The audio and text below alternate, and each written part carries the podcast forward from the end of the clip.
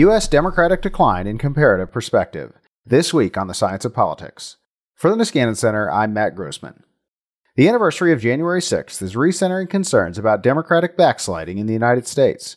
Talk of election related violence, insurrection, civil unrest, and irregular transitions has Americans asking where their democracy stands relative to those of other nations. Comparative political science has long been concerned with democratic decay and seen United States trends as part of liberal democracy's problems elsewhere. But the American parties, especially the Republicans, do stand out internationally due to our electoral system. This week, I talked to Pippa Norris of Harvard University for a special wide ranging conversational edition of the podcast. We begin with a discussion of January 6th, but move to consider the American party system, election integrity, populism, trust, and the possibility of electoral reform. We discuss Norris's book with Ronald Inglehart, Cultural Backlash, and her forthcoming book, In Praise of Skepticism, as well as her work on the Electoral Integrity Project and the World Values Survey. Here's our discussion. So we're speaking on the anniversary of uh, January 6th. Uh, to where should we place this in terms of a an outlier event versus an inevitable event, and an event that was Trump specific versus about broader trends in American politics? So basically, this is an issue which everybody's interested in right now, and it's a wake up call. The events on January the 6th brought to attention some of the long term problems which are there in American democracy, and indeed in democracy around the world. So I think it's really important. For example, today, uh, President Biden has come out with a very forceful speech in Congress talking about the challenges and very explicitly rejecting the violence of January the 6th and the big lie that was behind it. But you have to remember that the roots are much deeper. And again, it's not just a problem in America, but democracy is under stress. Democracy is facing backsliding in many countries around the world. Um, and what we're doing is we're entering essentially what Huntington talked about when he talked about reverse waves. He always said that there were advances and then there's retreats. And we've had a long advance in the third wave, Conventionally, that's seen as from around 1973 74, events in Portugal, in Greece, in Spain, and then triggering changes around the world. And you can see an expansion in Latin America, clearly, of democracy. You can see an expansion of the 1990s in Africa, and of course, the fall of the Berlin Wall. But that basically is a wave that reached its climax around 2000, 2005 since then, around the world, you can see big indicators that many countries that had elections but without institutions that were very strong have been falling back. And again, we're not going back to where we were in the 1970s.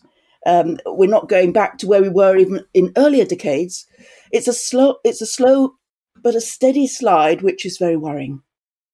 And what about uh, the sort of Trump specific uh, nature of this? Um, obviously, he's the instigator, um, but I assume that that is is not uncommon for there to be sort of one figure that's uh, mostly uh, associated with bringing back the decline. So, where should we place Trump in sort of world historical terms?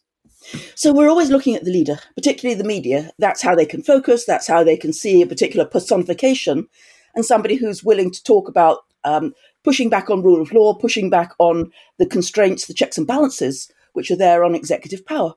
But clearly, in fact, Trump, in some ways, is a follower as much as a, leader worldwide. We've got many other examples, whether we're talking about, for example, Viktor Orban, very well known in Hungary, who started to change things around 2010 uh, in a country that had been moving forward towards democracy after the fall of the Berlin Wall, but suddenly there was a very strong uh, Fidesz party. We can talk about Modi in India. We can talk about Bolsonaro in Brazil. We can talk about countries in Europe. Again, think about the alternative for Germany, uh, which again was is challenging the established parties, or the National Rally in France under Marine Le Pen, or strains which are there under Brexit in the United Kingdom. And I could go on about the examples. Uh, the Philippines as others. And then again, classic authoritarian regimes, such as the increasing power of the presidency in China or of Putin in Russia. So essentially, strongman politics is nothing new. It's always been there. What we can see, however, is that it's taking hold in America, I think, for really, really three reasons. And the media underestimates what I would term the structural reasons for, for the challenges. It's not just the individual. Firstly, it's about the electorate and the ways in which, in many countries, parties were always divided on the left right on the economy. And America was much the same. Do you want to have a strong welfare state?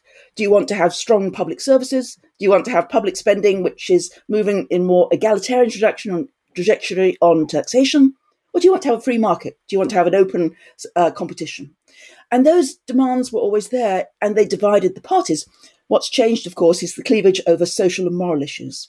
And that's increasingly become divisive, whether it's issues about marriage and the family, about gender and sexuality, about issues of religion or secularization, about America having a strong nationalism or being part of a cosmopolitan world. And immigration, of course, personifies that, race personifies that, but every country has been going through these challenges. And you can see this new cultural cleavage, which is there across European societies. For example, even in egalitarian Sweden or Norway, you can see parties that represent this new cultural cleavage. In America, however, what you've also got is as well as the demand amongst the public for that voice to be represented, but that voice to be diminishing in terms of the overall liberal values in, in society, you've got the issue of supply. In other words, what the parties do, what the leaders do to respond. And in most countries, again, what you have is a multi party system.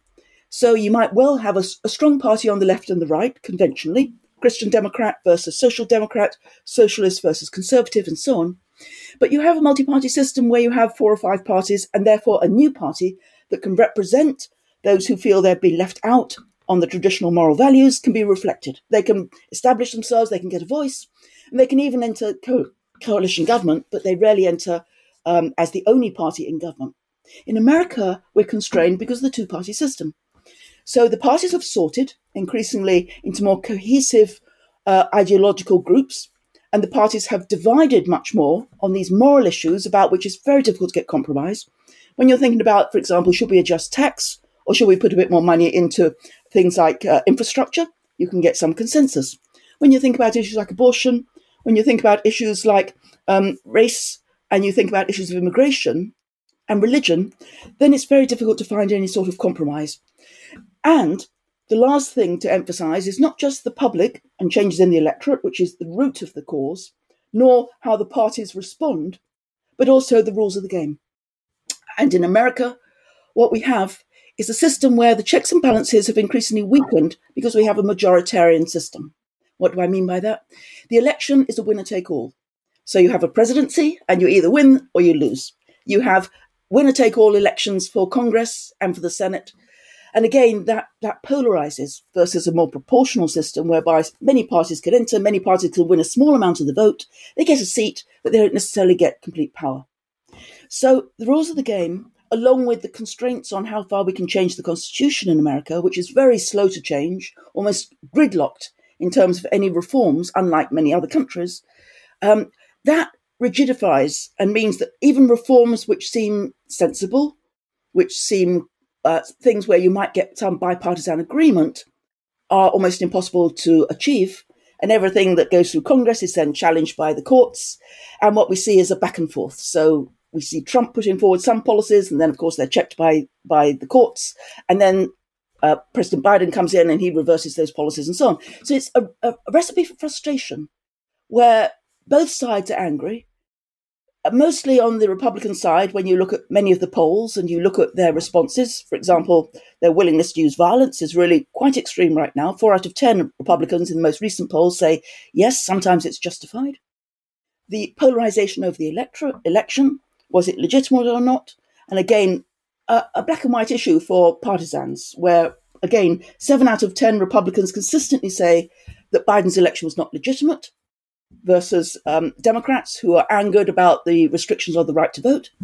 And so it's a recipe which we, we find ourselves in, and it's very difficult to dig our way out um, from, that, from that structural situation. So it's not just Trump.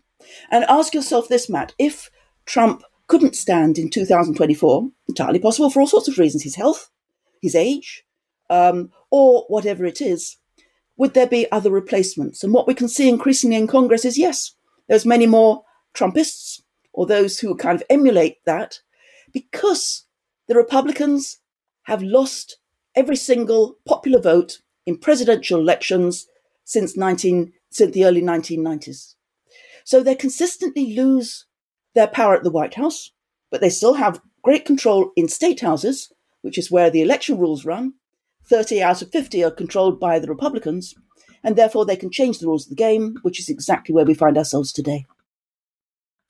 So most of this was uh, visible immediately after uh, January 6th. Uh, indeed, you wrote an article the morning after uh, with most of it. Uh, what have we learned since then, and what are the sort of prospects for learning via uh, survey data about how the mass public is responding, um, looking at the particular particularities of how elites behave in response or or did behave in the run up to it, versus the kind of um, mostly media analysis of who was at the rally, why were they there, what are their backgrounds uh, in terms of learning about this event. So I think we can look back in the last year and indeed for the last uh, uh, decade to talk about what, what have we learned from all of these things. Firstly, I think there has been a failure of imagination whereby America has been asleep at the wheel about liberal democracy.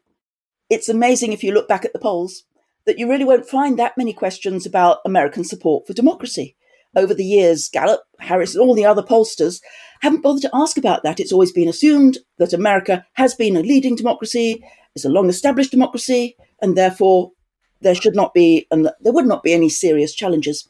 So it wasn't simply the security people in charge of the Congress and the police who couldn't imagine that a, uh, a demonstration could turn into a riot. It was much bigger than that, and it's still going on. And indeed, what I find when one reads the commentary right now is that the elites, in other words, uh, liberal journalists, politicians, and so on, are still seeing the crisis in a very partial and narrow way. For example, we're focusing very much on voter suppression because that's the history of America. So we understand that every per, every citizen who's eligible should be able to vote, and we push back, and the Democrats are pushing back uh, through things like the John Lewis uh, proposal to try to change voting rights and to try and make sure that every citizen has a right across the country. But that isn't even the fundamental problem. Of course, it's a problem, but there are so many other structural problems, both in American democracy and in American elections, and most of those still aren't being addressed. And part of the reason is that even though people are waking up to the problem, almost nobody is really talking about effective solutions. Nobody even has the ideas of what could be done and what is done in other countries, for example, when they've encountered similar problems of a polarized electorate, of limits on how far parties can reflect um, the broad spectrum of public opinion, and how constitutional reforms could be brought about. So uh, we're still learning, I think. But again, I think Matt, the other lesson since January the sixth, in particular, is we always we always thought that the election would, in a sense, be the end of Trumpism, that after November that there would be a legitimate winner and that therefore Biden would bring the country together and would go back to quote unquote politics as usual. In other words, the Mitt Romneys of the Republican Party. What we've increasingly seen is the problem's deepened and got a lot worse, that everything's become rigidified and fixed. And that again, the big lie has taken hold. If you look at the proportion, for example, who felt that there was electoral integrity in November, and the proportion who now believe that the election was not legitimate, it's deepened. It hasn't got better. So more and more Republicans have become entrenched. It's a bit like World War One. We're both sitting in, in two deep trenches. As a result of the um, of the rejection of the election and the state houses and a variety of other developments, Democrats have also become more polarized. They've also become more polarized because their own progressive faction and Biden hasn't pushed back on that. He's, in fact, um, exemplified and, and given them a platform. And so both sides are now deeply entrenched um, and unable to see past the areas which are in common. Uh, I'll give you a quick example. Think about elections and electoral reform. What are they both arguing about? So, Democrats are, above all, focusing on voting rights to make sure that voters are not suppressed, particularly black voters and the communities of color. On the other hand, the Republicans are talking very much about voting security and, and strengthening the integrity of elections. There's a, a lot of middle ground there. Nobody wants to have an election where people don't have confidence in the vote. Nobody wants to have fraudulent votes. Nobody wants to have any sort of feeling, even that we shouldn't have confidence in how the process works. So the Democrats could, in fact, move somewhat towards some of the measures which could improve security. Similarly, there's a number of different Republicans who could again come forward and say that things like voting rights are so basic to America, so basic to the Republican Party, that they should move somewhat in that direction as well. Uh, for example, simple things that were recommended actually under a commission under Obama, like uniform hours that the polls open. These are technical matters. These are things which we should be able to agree upon as Americans and which most countries do have. So you say the polls could be open, for example, from 8 in the morning until, say, 8 at night. This is not rocket science. And yet, even basic issues of trying to have standard across the whole country are anathema because it's so become wrapped up in partisan politics. And the rules of the game haven't given us an umpire. They haven't given us a national independent commission who can put forward these sorts of reforms, nor any ways in Congress to actually get them through. So we're basically stuck in trench warfare right now. And how much democratic backsliding has there already been in, in the U.S.? Where do we stand uh, relative to other examples internationally? And, and what will determine how much further we fall? So there's there's the amount that each country has fallen back, and then there's where you start from as well. So America started from a relatively strongish position. I say strongish because it always has had weaknesses. I started the Electoral Integrity Project, which is an independent academic scholarly project looking at global standards of elections around the world. I started this in 2012 because I was very concerned about the number of authoritarian regimes that were adopting elections, but they were very, very, very seriously flawed. At the time, when I ranked all countries according to experts on how well American elections were ranked, it was ranked 65th out of uh, all of the countries in the world. We had 160 in our overall global comparison, the large countries, not the small countries, etc. So American elections have always been somewhat problematic. We can only we can think back to the civil rights era, where clearly large proportions of the electorate were excluded, but also other things. Think about the role of money in politics. Think about the role of misinformation Think about the role of uh, problems of voter registration. Think about the restrictions on party registration for minor parties and the difficulties of third parties breaking through. Uh, think about the problems of representation and the number of women in Congress, which again lags behind the rest of the world. Think about the number of minorities and the minority voices that you hear um, in, in, in Congress, particularly across uh, both parties, uh, particularly in the Senate. And, and you can see that there are structural issues along with, for example, very low historic turnout, even though turnout has gone up. Worldwide, it's only India as a long established democracy which has had a consistently lower turnout, along with Switzerland. Every other country is around 80% uh, or 60% to 80%, certainly not where America is. So there are structural problems in elections, and we've seen increasingly under the period from uh, 2016 when Trump came to office, weaknesses, particularly in, in the media and information, the information environment, which again has always had some public service broadcasting, but that's always been very much a minority. It's relied on commercial broadcasting, and that's had all sorts of challenges. And then we also have problems in terms of uh, basic civil liberties uh, because they've become so contentious, and a pushback on um, society and civil society in particular. And many countries have found that as well. Uh, so you still have effective courts. Think about the role of the courts in checking the power of the presidency. And indeed, you could argue to some extent they're too strong because essentially we're, we're running nowadays with public policy run by the courts rather than by elected and accountable bodies. Um, so we see the courts have some weaknesses, particularly with the partisan bias, which has now skewed distribution. The media have problems with misinformation, and we have elections which have some fundamental structural flaws as well. So all of that adds up to a recipe which says that American democracy has been strong in the democratic norms in the past. When those soft norms deteriorate, in other words, one party says we can't win by these rules, and they start to act as a minority which seeks majoritarian power, that's when you get the real risks to, to democracy in America.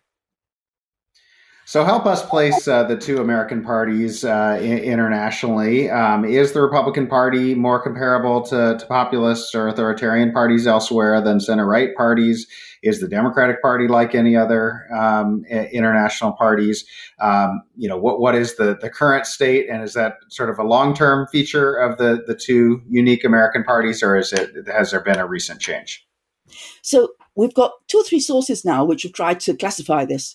Um, again, in the past, political science was also asleep at the wheel. We didn't ask that many questions about how parties reacted towards democracy or towards freedoms, because we kind of assumed that uh, in democracies everybody was committed to these norms. And so we asked about issues. We asked in the manifesto project about where do parties stand on the economy, where do they stand on foreign policy, welfare spending. Increasingly, however, we've got two or three sources which all point in the same direction. So I've been running something called the Global Party Survey, which is with experts, um, and we have over a thousand parties worldwide, and we can compare all parties across the world, but also particularly within post industrial societies, OECD countries, the rich countries of the world.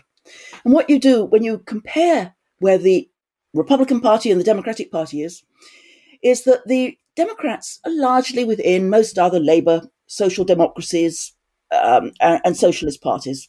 And so they're very similar to the, the Labour Party in the United Kingdom, or uh, Social Democrats in Germany, or the Socialists in France. So there are many parties which are part of that group, along with, for example, Green parties, who are slightly more towards the left and towards the more liberal side of things.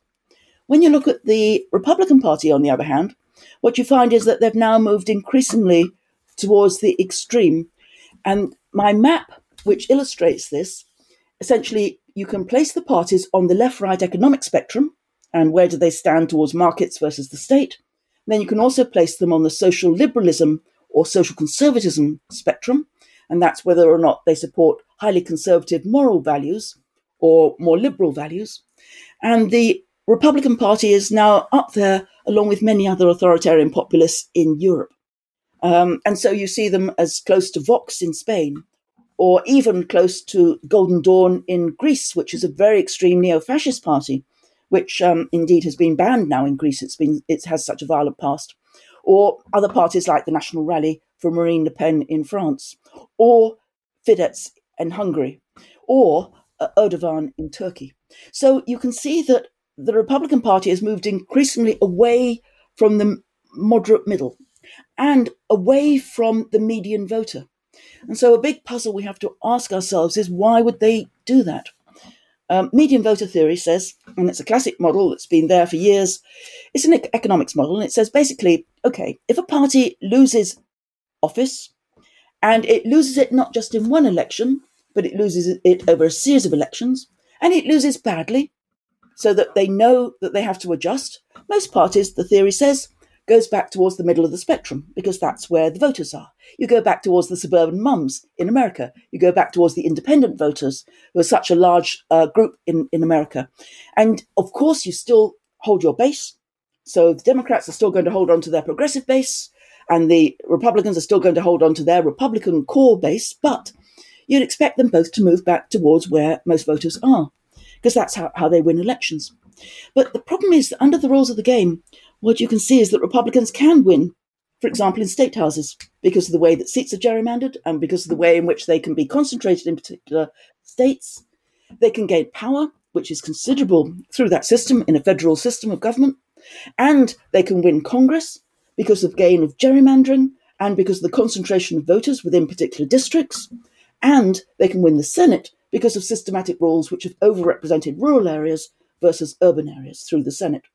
So essentially, the Republicans see no incentive to change because they can win at all those levels. What they can't win, and they haven't been winning since the 1990s, early 1990s, is the popular vote for the White House. The only exception in that long series of presidential elections was uh, Bush, and he won, of course, partly because of um, to, uh, part because of Florida in 2000, which mm, we can all argue about, but then, of course, uh, the events um, of 9/11, which uh, brought him back. But again, even when he's even when the Republicans have done well, they find tremendous difficulties in getting over that 50% because their support is concentrated amongst, uh, in particular, the less educated, that's a shrinking proportion of the electorate, the rural voters, who are a, a smaller group and who are steadily shrinking compared with urban growth, amongst white voters, who, of course, are steadily shrinking, as we know from the census information, particularly in states like California and New York,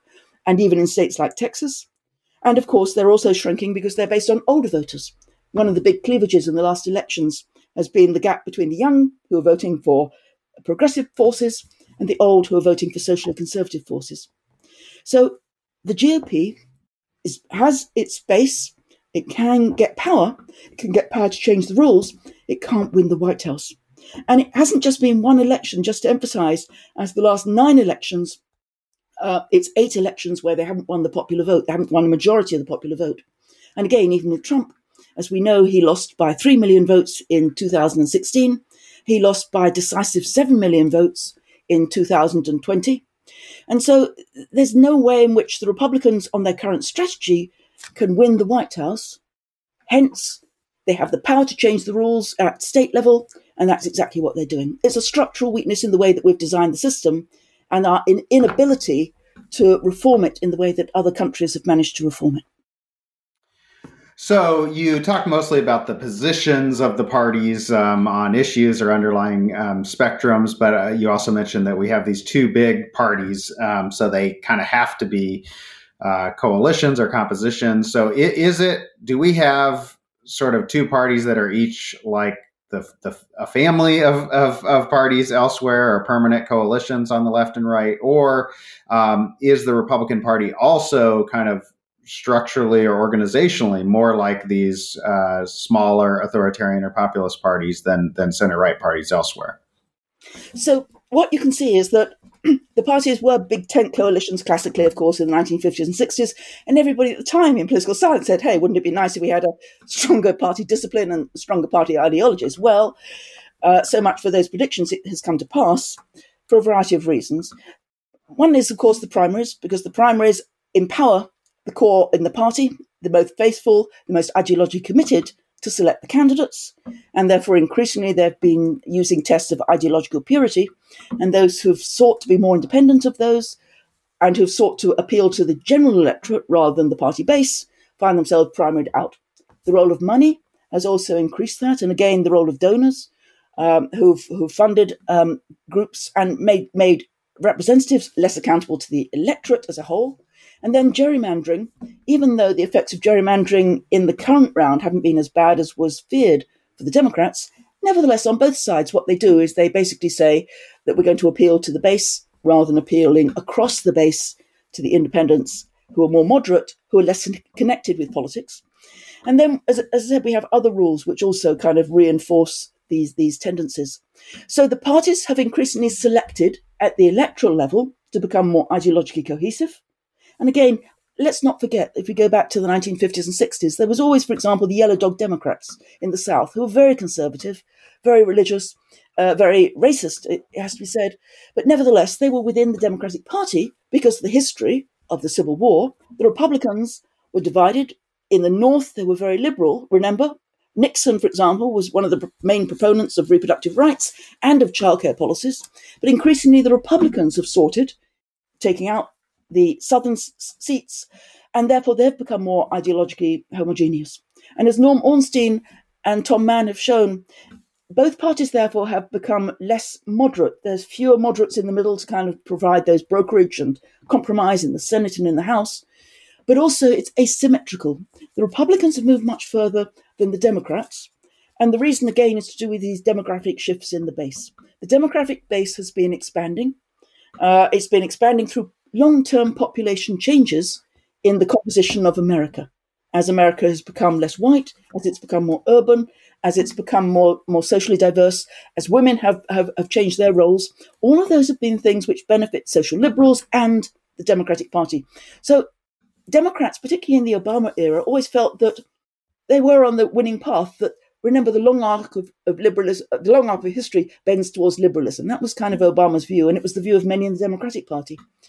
But those who are lost out from these long term changes, and that means especially the Republican base in rural areas who are Christian, who are conservative, who are morally believing in the family and a strong patriotism in America, and who are nativist towards other groups, that those that, that those groups in the population have been shrinking, but they still are empowered through the structural biases that we have in the rules of the game. So, in cultural backlash, uh, you outlined uh, many of these uh, uh global trends um, and also changes, uh, longer term changes in generational uh, change and in changes in the issue spectrum. Um, the U.S. was was in there, but how? Um, I guess how how different was the U.S. story than the international story, the the more common international story, and has anything changed since you since you wrote it about how well the U.S. fits the international pattern? So I've just updated it with a, a new paper looking at more recent data. The book that we wrote with my great colleague, I sadly missed, of course, Ronald Inglehart, was based on data that was um, basically uh, 2002 to 2014 in Europe. That was the European Social Survey that was available, and to certain sources in the 2016 election, like the ANES and the BES. Since then, of course, we've had new data sets, and so it's always worth testing these ideas as we get new evidence. The latest wave, for example, of the World Value Survey covers 80 countries around the world, and that's a tremendous resource to be able to look at voting behavior all the way from Sweden and, and Norway and the most affluent countries like Austria and Australia and the United States through to some of the very poor countries. Uh, and increasingly, by the way, uh, interesting surveys in authoritarian regimes uh, where we have to take the results with a pinch of salt, but nevertheless, we ask about a variety of different political attitudes in many uh, countries there which have never been properly surveyed before. What you find is that there are similar broad trends. It's not exceptional. There's what you might term a trajectory of cultural shifts, which go along with education, which go along with a more affluent population, which go along with um, economic development. And America always likes to think of itself as exceptional, uh, and many Americanists always make those claims. Um, and of course, it is different to many other countries. But what one finds is that the trajectory is actually quite similar. And the prediction factors that we emphasized in the book, when we update the data, again, the World Value Survey is 2017 to 2021. It's still ongoing because we're still finishing in a few countries uh, where fieldwork was delayed by COVID. We find essentially the same pattern. In other words, who supports authoritarian populists? Overwhelmingly, of course, in every country, is the less educated. And so college educated populations are more progressive, more liberal, and those who are less educated tend to be uh, less secure economically, but also uh, less tolerant of other groups and outgroups, and more nativist and more on, more nationalist. We also find that, that the age pattern divides, nevertheless, broadly speaking. In uh, when I recently ran this again, uh, in two thirds of the countries, it was the older populations were supporting authoritarian populist parties, and the younger population tended to be more in favour of, of progressive liberal parties. Not in every case, there are some interesting exceptions. Again, parties can appeal to different groups. They're not fixed in terms. They can make campaign appeals like Le Pen has. She's tried to make her party much more liberal than her father's party on things like homosexuality and gay rights and women's rights. Um, in the Netherlands, you can find um, Geert Wilders, who again leads the uh, equivalent authoritarian populist party there, uh, Party for Freedom. He, he also has made some socially liberal appeals as well as some socially conservative ones. So he's liberal on gay rights, he's conservative on issues like uh, Muslim mi- mi- migrants and so on. So not every party is in lockstep, not every country is in lockstep, but the basic structural changes that we found are a long term cultural shift, and uh, that has been one which is pretty predictable um, in countries around the world. Now, does that mean that things are changing with less secure circumstances? This is a question often asked. Obviously, the pandemic has created tremendous economic insecurities and physical insecurities because of the threats to life. Uh, and that has had a major effect, particularly in, in Latin America, which has been increasingly backsliding. Countries like Peru has had one of the worst death rates in the world. Brazil has had a dreadful experience, uh, and many others. In other countries, uh, you can find again that there's threats to the economy as tourism has slumped so the bottom has fallen out of many um, developing countries in terms of uh, their levels of growth. And we see higher levels of poverty. So the trajectories that we're talking about, the cultural changes, aren't just always in one direction. They're not just about demography. You can have an event, just like you've had in the past, for example, an economic recession in Europe under the Eurozone in 2080 and the big housing crisis in America. Or you can see other recessions in earlier eras where, uh, again, attitudes become slightly more conservative as a result of economic insecurity. But the long term demographic changes, growing education, for example, growing urbanization, and the demographic changes of age and generation, those are, are again moving in a more liberal direction. So it's a fascinating pattern. Um, and it's not deterministic. It's not saying that everything is going to go in lockstep, but it's certainly saying there are real predictable things. And then underneath that as well, you have to say, are there parties, are there leaders willing to campaign to appeal to socially conservative values and to put that at the heart of their uh, uh, of their project. And then how do other mainstream centre right parties and centre left parties respond? Um, and, and that is another very interesting question about party competition. So, since uh, Trump and, and Brexit, there's uh, been a lot of use of the term populism to explain uh, that uh, response. Um, so, to, to, what extent have we reached a, a sort of a verdict on uh, what populism is, uh, either in, in power or in um, the electorate, and how well does do Donald Trump supporters in the United States fit that mold? So, I think we have re- reached something of an agreement there's still a lot of scholarly skirmishes going on, but nevertheless, most people disagree somewhat about some aspects, but they agree about the two core components.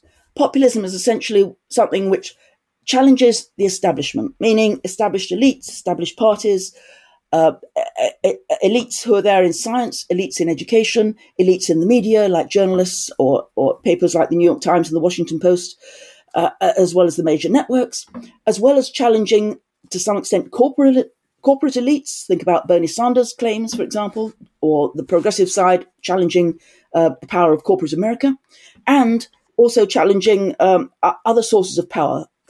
At the same time, what populism says is that you can't trust the established elites what you can trust is the people, power to the people. And so it's a basic claim that the will of the public, meaning the majority of the public, uh, is what should be governing, and everything else is illegitimate. And so that's the core. Then the question arises what's the state of those ideas? Are they things which are uh, ideologies?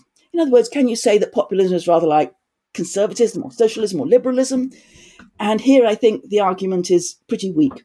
There are no clear populist writers. There are no clear populist theorists. You can't go back to tradition and say, oh, yes, these are the seminal uh, uh, writers who've developed this. You can go back to Rousseau, you can go back to certain um, writers on, on populist democracy, but you can't find classics as you can with liberalism or communism or environmentalism or, or other or feminism, for example.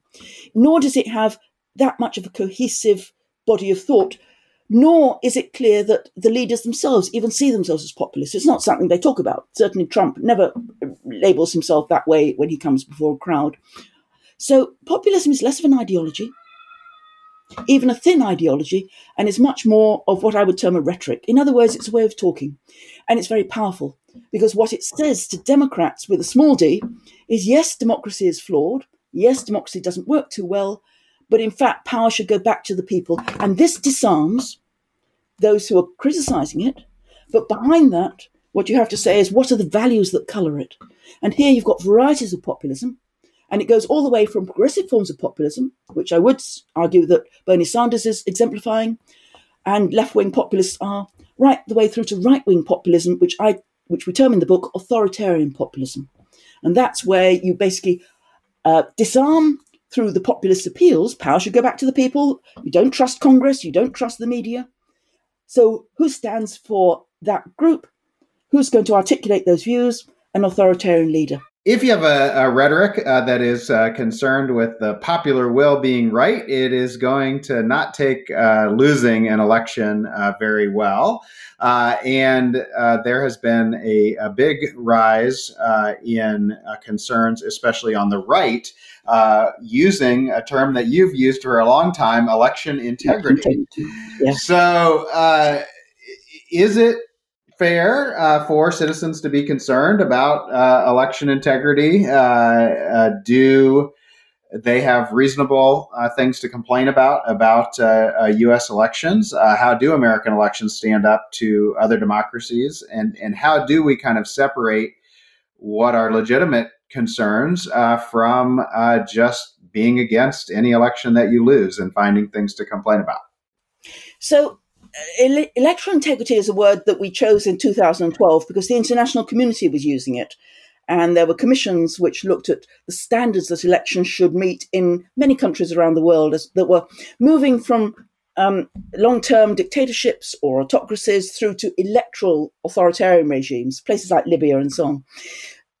Since then, of course, the word has been adopted in a very partisan fashion, which I reject. I think we need to keep the initial word, just like we're anti corruption, so we're in favour of integrity in public, public life, and we're in favour of electoral integrity.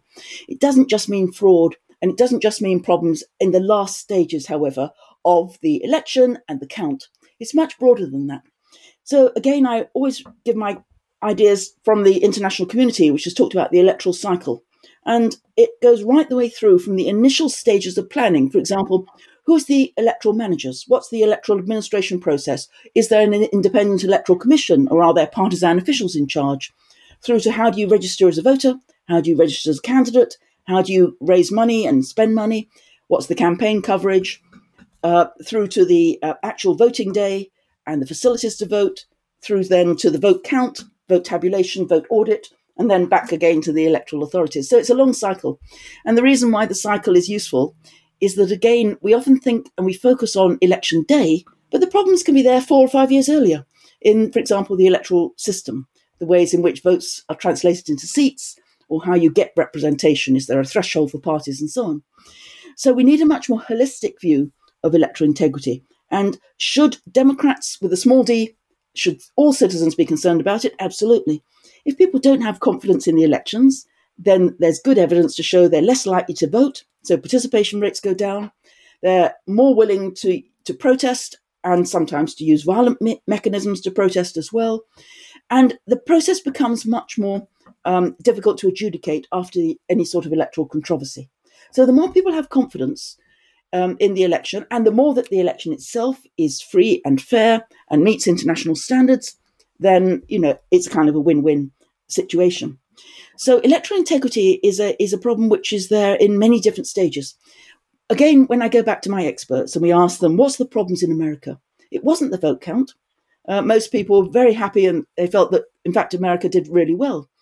Most of the vote counting is done at state level and local level. And there are problems there because, again, it's a much more partisan process than in many other countries. Nevertheless, it was given a clean bill of health by our experts. Is it about voter uh, uh, fraud? Absolutely not. Again, there are some problems, but they're very sporadic and they're not sufficient in order to distort the outcome of any election. And they're bipartisan, by the way, because sometimes they're Republican voters who've got confused about the rules, and sometimes it's uh, Democratic voters.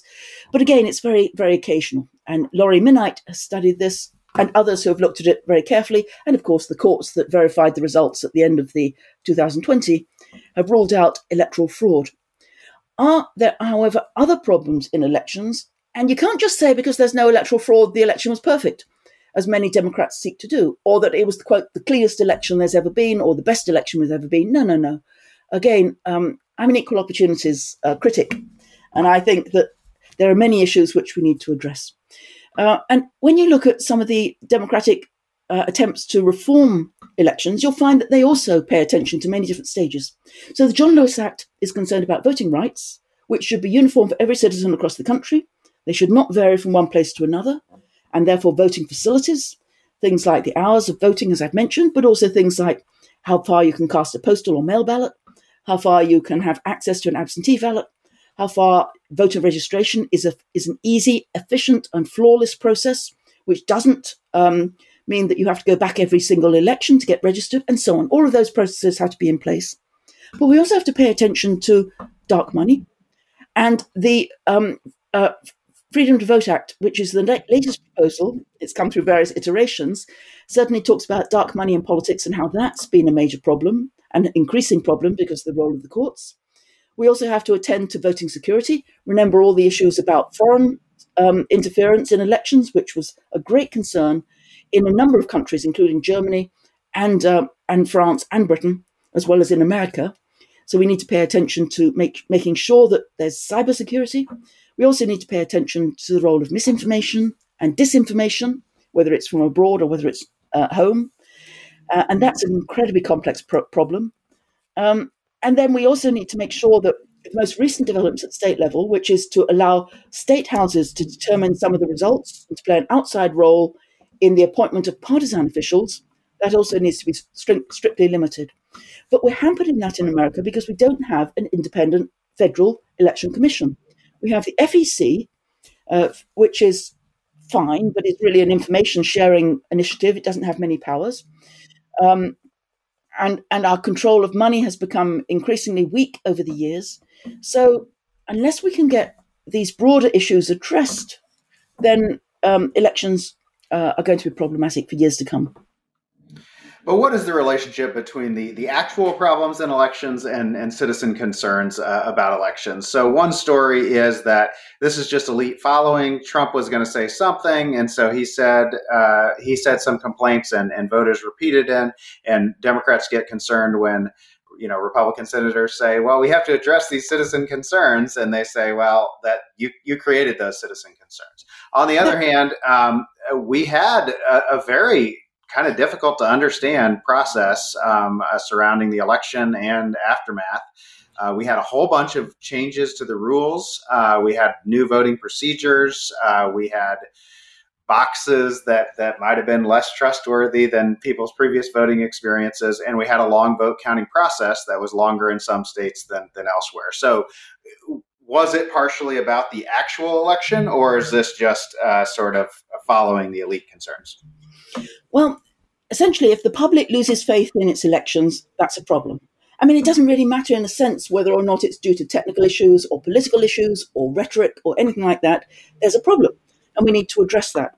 Uh, it's a little bit like security issues. If the public feels that it's unsafe to travel on an airplane, you need to have both formal measures of security, but then you also need to have what you might term um, security theatre, in which you know we go through checkpoints and we we do a variety of things that we didn't used to do before 9/11.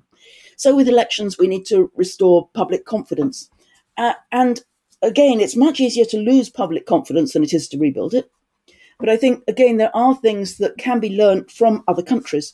And even though there's problems in America, remember there's far more problems in countries which are more deeply divided, which have had a history of bloodshed, which have emerged from civil war, which have emerged with very little experience of elections, and some of those countries have established very good procedures because the international community is pretty good at doing these sorts of things, which have really instilled confidence in a fairly short time. So, if you look, for example, at um, countries that were un- under the uh, rule of, of the Soviets in until the 1990s, and you look at the quality of elections in some countries, you'll find there are still problems in Ukraine, in countries which are on the border, like Belarus, um, and many other other countries uh, like uh, uh, Turkmenistan and so on. But you could also find some really good elections being run in places like Estonia, in Latvia, in Lithuania, um, and in countries which have gone through the same period, but in a very short time have managed to introduce electoral commissions where people have in um, it's a, basically at arm's length from the government or from political parties. They've introduced very good uh, reforms in terms of their legal structure, their electoral systems, so that again they have multi-party systems. Uh, and they've established considerable public confidence and, and, reasonable levels of turnout as well. So it can be done. Um, but one question is whether the United States and other established liberal democracies are slightly too, too sclerotic. They're slightly too fixed. They, they're kind of, again, thinking that the way that they do things are the only way to do things.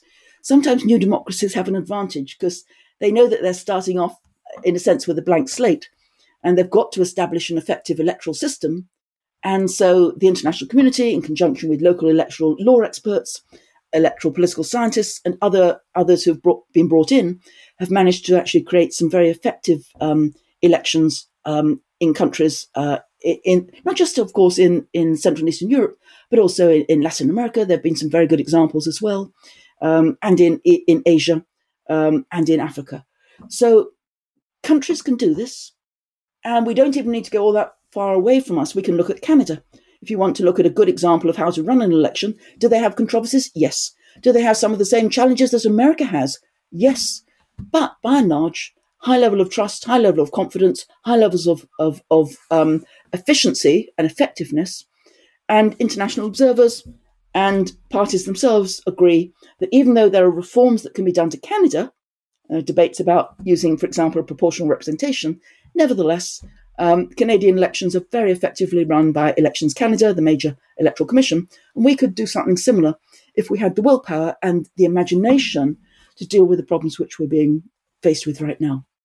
So you have a new uh, book coming out uh, praising skepticism, uh, and I'm sure you'll have lots of uh, government and scientific and public health officials saying, "What? The problem is too much trust." Right. Uh, so uh, tell us about that that argument, and is it is it really lack of trust that's a problem, and is it even true in the United States?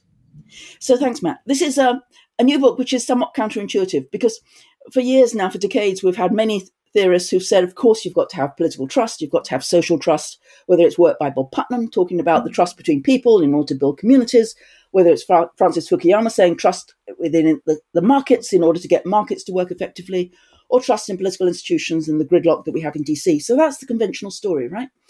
But as we know from thinking about conspiracy theories and the way they've taken off, and the way in which people believe them much, very much, and how we know also about the challenges in many other countries. In fact, there can be a problem not just of cynicism, but of too much trust, in particular of the trustworthy, uh, of, of those who lack trustworthiness. So if you believe, for example, in hucksters in the market and you fall for Ponzi schemes by Bernie Madoff, or you fall for uh, schemes to, you know, give you a million dollars if you give your money to Nigeria, etc. All of those are problems which we're very familiar with of confidence tricksters and so on, and demagogues who are willing to promise the earth but won't actually deliver on it. So we can think of this um, again in terms of a principal agent relationship. So in this, what we're really saying is the principal is the person who's who's, who's asking a, a particular agent to carry out certain acts on their behalf. So you go to a lawyer if you want to have a defense, you go to a doctor if you want to have medical help, you go to a politician in order to get some sort of uh, communal reforms through in the legislature. And if you have an accurate assessment of their capacities, of their integrity, and their competence, and their impartiality, then that trust is essentially based on a good informed decision. So, for example, I trust a heart surgeon because I know they've done that performance a lot in the past. They've got a good record, their hospital has a good record, and there are guardrails if they don't act in a particular way, then they can be struck off the medical profession, or there are other sanctions, which means that any a- agent that does not act as they've promised can be otherwise held to account. If you don't like the politicians, then in the next election you should be able to kick them out. If you don't like the way the police are running, then you should be able to hold them to account and essentially fire them from their position of power and authority. So, trustworthiness is important, and skeptical trustworthiness is a judgment that their performance is actually effective. I've looked into their past competencies, I've looked into their integrity, and they have done a good job, and there are good guardrails against anything against them. But equally, if the performance is bad, I should be mistrusting, and that's skeptical mistrust. That's also fine. If the government is failing, think about a government, for example, in Haiti, and um, um, uh, lack of capacity, decimated by the earthquake, decimated by corruption, decimated by a coup d'etat, no capacity to provide public services. Of course, I should be cynical about government in that kind of context, and in many others where the government is not performing. Now, the problem is the non congruent cases, right? So, as well as having those cases, you've got cases where the performance is pretty good, but the public doesn't trust them. And that's particularly common in a country like Peru or many other Latin American countries. And the reason is partly a, a past cultural legacy, but it's also um, a lack of education, lack of awareness, uh, uh, and, and, the information environment. So people can be unduly cynical, and that's clearly a problem, for example, among anti vaxxers who think that, of course, the, the medicine, the vaccination is not going to help their family, whereas in fact we know from scientific authority that it does. But we also have the other problem of credulity. And this is people who believe, for example, in ivermectin in America, who think that's a solution, which is a horse medicine. Or they believe in lies from uh, demagogues about certain promises, or they believe in QAnon, or they believe in many of the other conspiracies which are so common in America right now. And what we find when we look at this worldwide is that there's many credulous citizens, particularly in closed societies, places like China, uh, Tajikistan, c- cases where, uh, in the most extreme, like North Korea, there's state control of the media. And so the public doesn't get two sides of the story. They don't get to hear about the failures of the government as well as the successes. Essentially, through control of the media and the information flows, they get one sided information. So they tend to trust the government even when it's not performing well. And performance can be measured by both uh, good governance, by, for example, the World Bank, as well as policy performance. Have they actually produced things like economic growth, stability, um, longevity, human development, and things like that? So, where you get credulity, you get a problem because the public only gets one sided information and then also, if the public is not particularly highly educated, that's also a problem because they don't necessarily have the literacy uh, to get access to information or to process the information. And then you also get cultural biases, which are legacy biases. So people trust the government partly based on, on things in the past, or they mistrust the government based on the legacy cultural values. They don't look at the contemporary performance. So, again, in countries like Latin America, they've had a pretty good economic record, but the government doesn't trust them. And in some other countries, they've had a poor economic record and they've had a poor level of economic development, but the public still says they trust them because they only get one sided information. So I think we haven't paid enough attention to the idea of credulous citizens or gullible citizens. We can call them lots of different things, uh, but we've always assumed that trust is what we're looking for as opposed to trustworthiness, which is the relationship between the principal and the agent. And of course, the agents, in other words, the authorities, they all want everybody to trust them uh, because, of course, that gets compliance. Why would they not? Doctors want everybody to trust them. Scholars want everybody to trust the experts because we're experts, right? But from the point of view of the citizens, which is essentially the principal perspective, um, no, I'm sorry, you should not trust the untrustworthy because that's against your interests. They'll promise you one thing, but they won't deliver because they don't have the capacity to do so, or they're simply lining their own pockets. They're not going to work in the public interest, or they're partial. They're not impartial. They're not serving your interests. They're serving their own interests. Um, and if you're not critical, then essentially we, we get back to a much more deferential attitudes towards the authorities. So we've been talking uh, mostly generally about problems fa- uh, facing liberal democracies uh, globally, and to the extent that we've pointed to American-specific stories, it's mostly about our institutions and where they differ. Uh, but there is another story of uh, January 6th that says no, that's not what this is about. This is about American racial history. This is about uh, white supremacy uh, re- reasserting uh, itself. And obviously, the increasing diversification is certainly part of your international story. Um, but to what extent should we uh, buy this alternative view that um, there is something specific about the United States uh, and it is about our, our racial history and the contemporary role of contemporary events in uh, in undermining white supremacy? Yes, if it was primarily about race, then clearly that resonates within the American history. And, and, we often go back because we think about the familiar patterns and we think about the, the, the, real tragedy of race in America as the big divider. However, what you can find is that there are similar issues about ethnicity in many European countries as well. So in Hungary, for example, when they aggressively refuse to take in refugees and they build a wall against migrants from Syria and from Afghanistan and from Africa who are seeking uh, security in, in Europe, you have exactly the same sentiments, but expressed against different groups. Similarly, issues about the border wall aren't about race per se, it's about Hispanics and those who are coming across seeking sometimes economic as well as physical security from drug lords and so on. And that can't be attributed primarily to the classic issues of race um, in earlier centuries. It's a contemporary phenomenon that we're talking about, building on a long tradition of immigration in America. And we can see similar um, anti immigrant sentiments in Brexit. And the reasons for Brexit were partly based on resentment about Europe, Europeans coming to the United Kingdom, as well as migrants, but not necessarily about classical issues about race. In Britain, for example, Brexit was not about the waves of migrants who had arrived in the 60s and 70s. It wasn't about Indians and Bangladeshis and Pakistanis. It was much more about groups like Polish workers and Polish middle class shopkeepers who'd come across seeking economic opportunities in the more recent decades. Um, and other groups who've, who've, who've come across into Britain. So Brexit was fueled by anti immigrant sentiment. So the shape of authoritarianism, authoritarianism is really about us, them. It's a way of framing us, the group, and it has basically three different components. And The first thing is that there is a certain identifiable group within that, that society. Secondly, that group is under threat.